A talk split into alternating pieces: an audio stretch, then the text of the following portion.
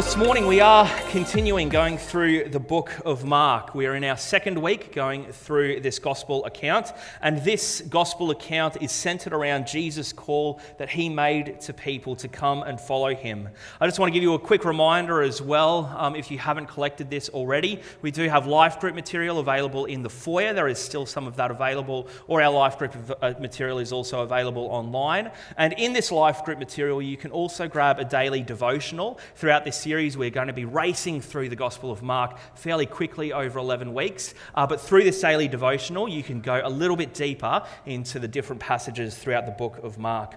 Last week, we saw that there are three parallel stories going on surrounding Jesus throughout the entire book of Mark.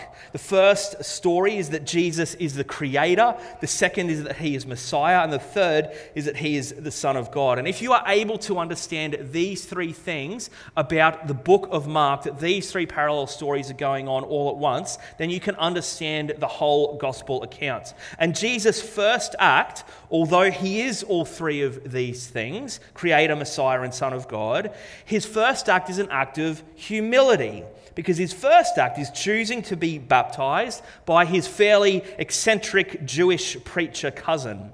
Now, there's different stages of Jesus' ministry that he goes through in this gospel account. And last week we saw the first public appearance of Jesus, and we find out a little bit about who he is. And next week, Stephen's going to continue our series uh, as we begin see uh, the the. Uh, beginning uh, the opposition that's coming to, uh, to Jesus and his new movement um, which is beginning to arise. But this week, what we're going to be looking at is Jesus' ministry, which is starting, and it is also beginning to gain momentum as people begin to follow him. And so we're going to go uh, get straight into our passage this morning, which is in Mark 1 14 to 20. So if you have your Bibles, open up to Mark 1 14 to 20. It'll also be up there on the screen.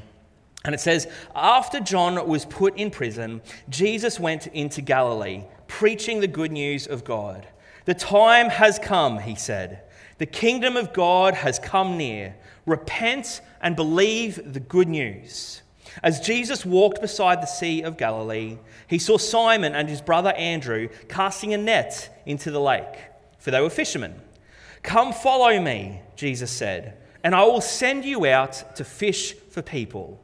At once, they left their nets and they followed him.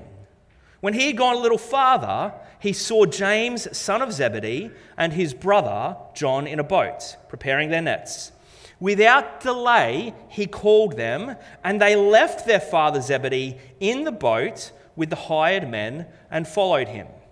Now, we're not going to go through the whole rest of the chapter of uh, chapter 1 this morning, just for the sake of time, but can I encourage you, after our time together this morning, go home and read through the rest of this chapter of, uh, of Mark, because following what we just read, we see Jesus performing different miracles in the region of Galilee, and at almost every single point that a miracle takes place, we see the news of Jesus beginning to spread further and further throughout the region. More and more people are hearing about this way of living that Jesus is, uh, is speaking about. The strange thing about this gospel account is that there is no mention of most of Jesus' life. It skips straight to this point where Jesus is 30 years old. He's beginning his ministry, and his first words spoken are these words The time has come the kingdom of God has come near. Repent and believe the good news, the gospel, the evangelion, which we spoke about last week. But before Jesus said any of this, Jesus spent most of his life as a tradesman. Jesus was, in, uh, in the original language, something called a tekton, which is what we uh, translate as a carpenter. But Jesus was probably not actually a woodworker. We know this because there's not actually a huge amount of wood in the region of, uh, of Galilee. It's a fairly dry area with no trees. But what Jesus light, likely worked with was basalt lava rocks. So, sorry if you are a carpenter joining us. Uh, he was more of a, of a construction worker than what we know carpenters to be. He would have been strong and tough, and he would have worked along his father Joseph in the family business. And then, after three years of doing this in relative obscurity, he begins teaching throughout this region called Galilee, and his news is his, that he begins to spread through Galilee. The time has come, the kingdom of God has come near. Repent and believe the good news. Everything throughout history has been building up to this moment when Jesus says, The time has come. Throughout all history, there has been this waiting for Jesus to come, and now is the moment that has come for, uh, for Jesus. But what Jesus chooses to do next is surprising. If the time has come, you would expect something great to happen after this. But Jesus doesn't choose to do anything uh, that we would necessarily see as remarkable after preaching that the time has come. He doesn't go to any great city like Rome or Jerusalem to preach this message. Rather, he stays around his home area in the region of, uh, in the region of Galilee. On the screen, you can see a, uh, uh, a photo there of the, uh, of the Sea of Galilee, and uh, on that screen there's a much younger, slightly a skinnier version of myself right near the bottom of the, of the uh, Sea of Galilee. Uh, you can see also on the screen a, uh, a map of the Sea of Galilee, and you can see where Jesus would have grown up around the area of Nazareth.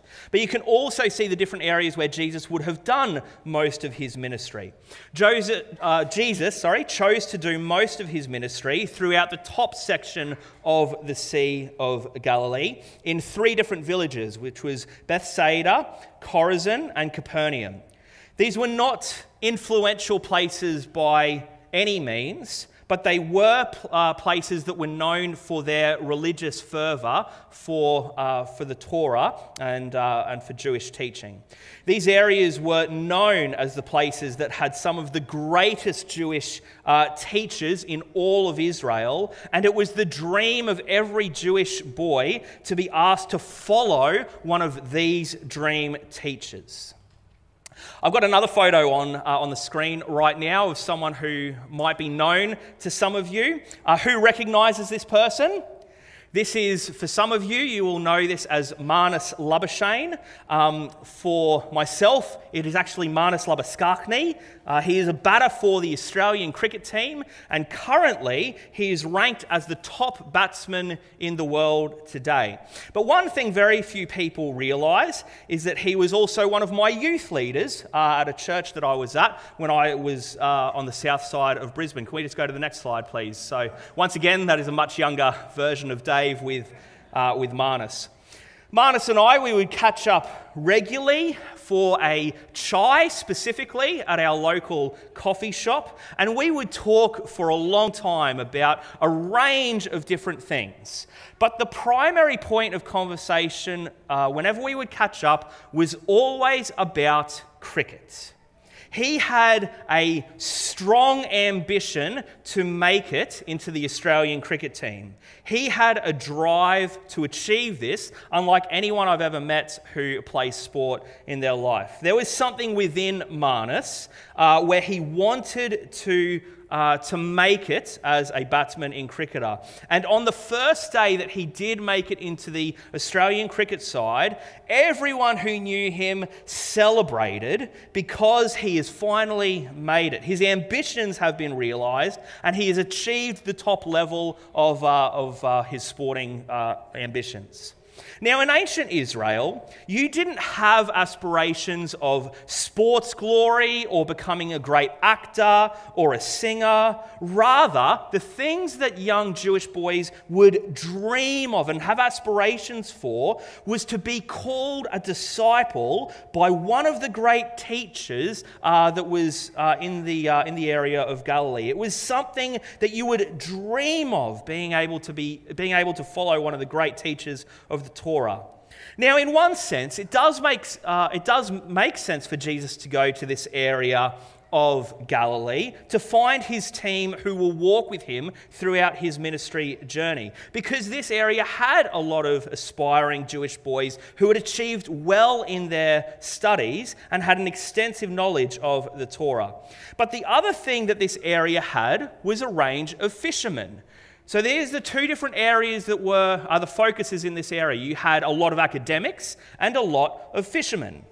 This area around Galilee was famous for its fish, and it would uh, export fish all over the known world, even as far as Rome. So you would have thought that Jesus would head straight for the academics of this area and invite these people to come and follow him. But Jesus doesn't do this. Rather than heading to this area and asking those people to be his followers, his first disciples, rather, are fishermen. And his call to these disciples is very simple come and follow me. The more literal uh, translation is come and be my disciple. This word uh, it comes from the word talmid in the original language, and it has the idea of follower or learner or student or apprentice. And in this section of Scripture, we see Jesus call uh, Simon, Peter, Andrew, James, and John to be his disciples, and they respond by immediately choosing to follow him. Now, this, although we may skip through this fairly quickly, this is a huge deal. They dropped everything that they had and immediately chose to follow Jesus. It was likely that their family business of fishing had been handed down to them throughout generations and would have been worth a good amount of money. These guys, they're doing very well for themselves financially as business owners, but they just drop everything immediately to be Jesus' disciples simply because he has said these words Come and follow me. Why would you do this? Why would you leave a successful business? Why would you leave your finances? Why would you leave your family and success to follow Jesus? And why would you follow this stranger of all people? Now, we can't just skip past this because this is a pretty strange thing to do. I mean, imagine if you went to work tomorrow and you work either in an office or maybe a construction site or something like that. Whatever you have is your dream job that you've been working towards for your whole life, and then suddenly someone walks through the door and tells you to drop everything, quit your job, and follow them. You would be very unlikely to do that. I think we could say all of us in the room would be very unlikely to follow someone who is telling us to drop our whole lives and follow them, particularly if they were a stranger. So, if we would be unlikely to do that, why would these four guys choose to follow Jesus? There were three levels of, um, of education within Jewish society. Um, and whether you got to the next level depended on how well you, uh, you went in your classes. The first level of, no, we'll just go back a slide. Thanks, Lizelle. Um, thank you so much. The first level was called Beit, uh, Beit Sefer, and this is what everyone started out doing and was the standard for all Jewish children to do. So both boys and girls would do this, and they would do this until the age of, a, uh, of about 12. And what you would do in Beit Sefer is you would uh, memorize the first five books of the Old Testament. Now, if you're holding a hard copy Bible, I just invite you to, uh, to get the, those five uh, first books of the Old Testament, hold it in your hand, and realize the size of what these children were expected to memorize. And this was standard for every Jewish person to do by the age of 12. And this is where education usually stopped for children during this time. After this, what most boys would do is they would head off into their family trade, and most girls would go and get married and they would have uh, children very young. But if you were one of the top male students in the class, probably the top 1%, you would then be invited into the next level of education, which is called Beit Talmud. And in Beit Talmud, things were taken to another level because at this stage, you weren't just required to memorize the first five books of the Old Testament, you had to memorize the whole Old Testament. This happened between the ages of 12 to 14. So they have spent up until the age of 12 just learning the first five books, and then in a couple more years, they are memorizing everything else. For us, we celebrate if we're able to memorize the books of the Bible. These people had to memorize every single word of the Old Testament. This was a, uh, a huge thing to be, uh, to be achieved. But following this educa- stage of education, what most people would do once again is they would graduate and they would head into the family business. But for the rest, for those who were the top 0.01, the best of the best of the best, you could then enter the final stage, which was discipleship. Now, the way that discipleship worked was you would find a rabbi or a respected teacher, you would follow them around a lot, you would get to know them, you would hear their teachings, and they would grill you with questions. And if it got to the stage where this rabbi thought that you were capable and competent and had what it took to really be somebody, he would then say, Come follow me, be my disciple. Becoming someone's disciple meant spending every waking moment with your rabbi. It, became, it meant becoming like your rabbi. It meant seeing them as your hero. Some of you who, uh, who know me uh, a little bit better would know that I am naturally an introvert. So the idea of following someone like this uh, makes me feel a little bit anxious inside, spending this amount of time uh, with someone. I find energy through being by myself. About half of you in the room, you understand this and you can empathize with me. And so the idea of living like they did through discipleship is something that seems pretty full on to me. Because if you were discipled by a rabbi, you literally followed them and did what they did. You ate when they ate, you slept when they slept, you listened when they spoke, and you tried to draw every bit of wisdom from them that you possibly could as you were discipled by them. Now, getting to this stage, being invited to come and follow someone, this was very, very rare. And for you to be asked to be a disciple was a privilege that very few people were able to experience. And so when Jesus came to these four young men and he said to them, Come and follow me, this was a privilege that none of them would have been expecting.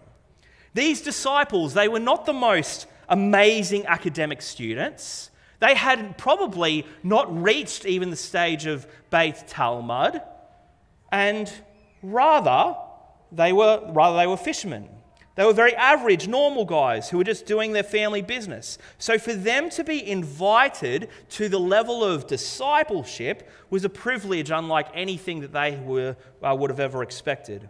Jesus is saying to these guys when he's calling them to be his disciples, he's telling them that he believes in them, that this news that he has been proclaiming around the area of Galilee, that the news of, uh, of, uh, of that God is here, he is encouraging them to then be car- uh, car- carriers of this news wherever they go. When I had um, just graduated from, from high school, one of the pastors of the church I was at, he asked to catch up with me. And, uh, and uh, as we caught up for, for lunch, um, what he began to share with me was that he saw real leadership potential in me and that I should consider um, moving into pastoral ministry.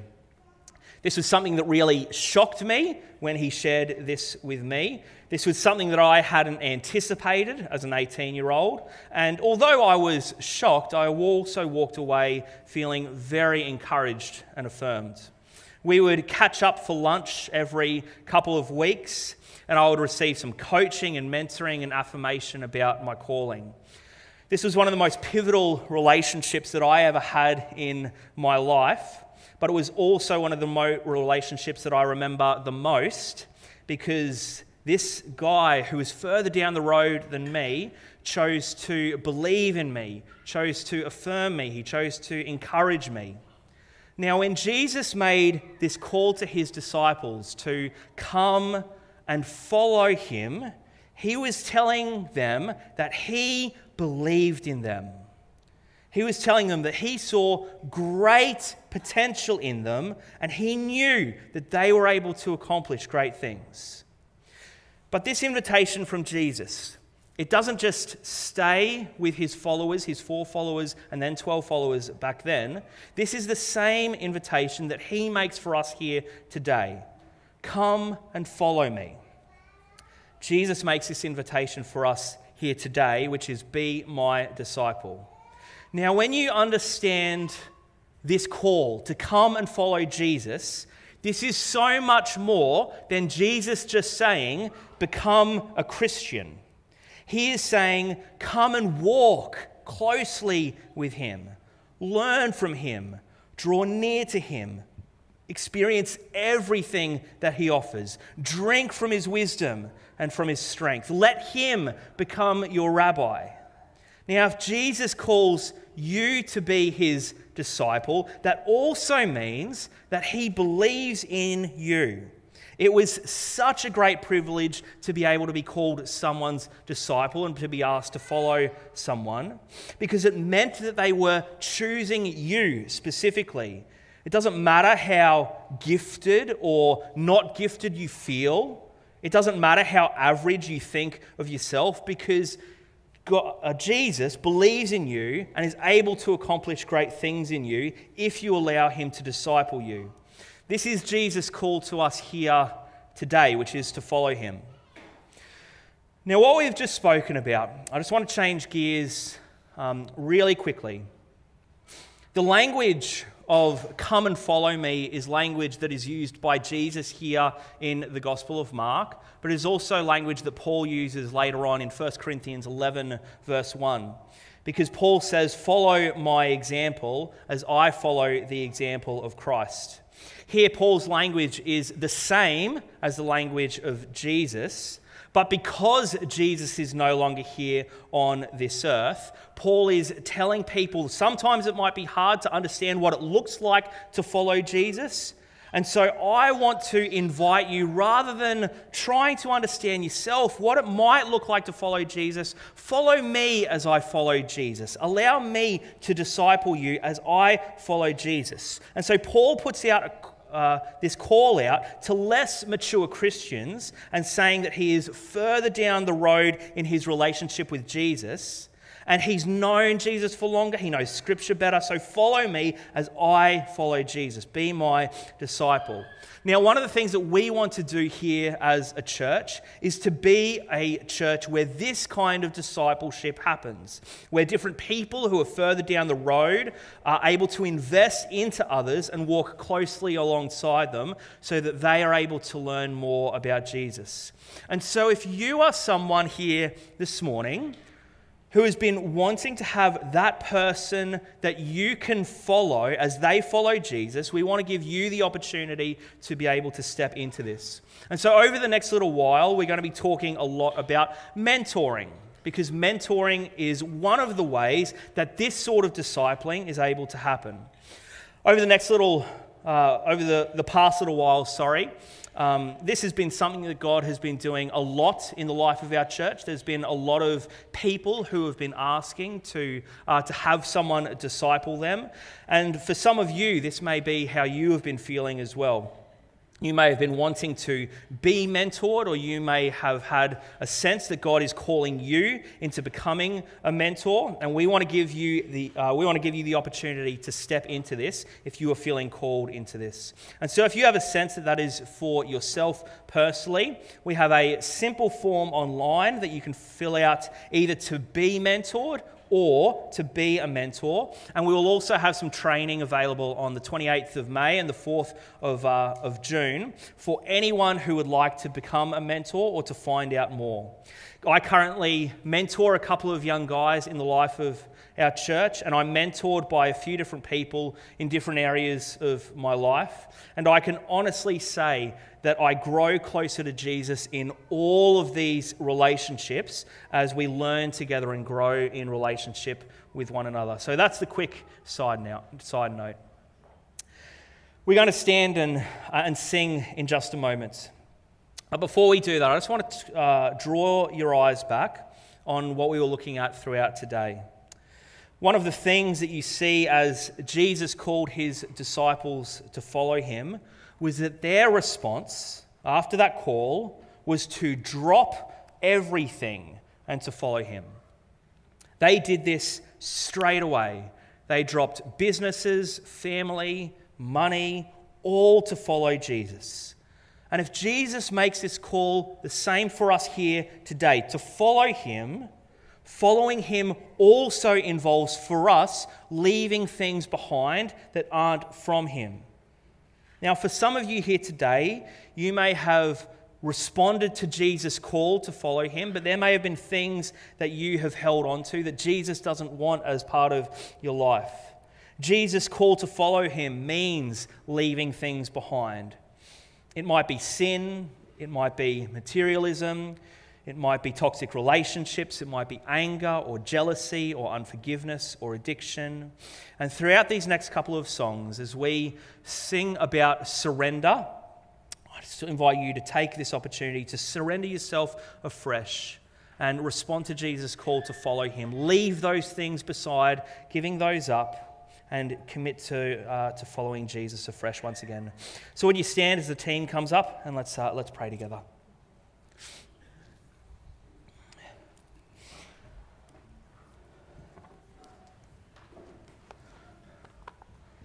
God, we thank you for uh, this call that you make to us to come and follow you.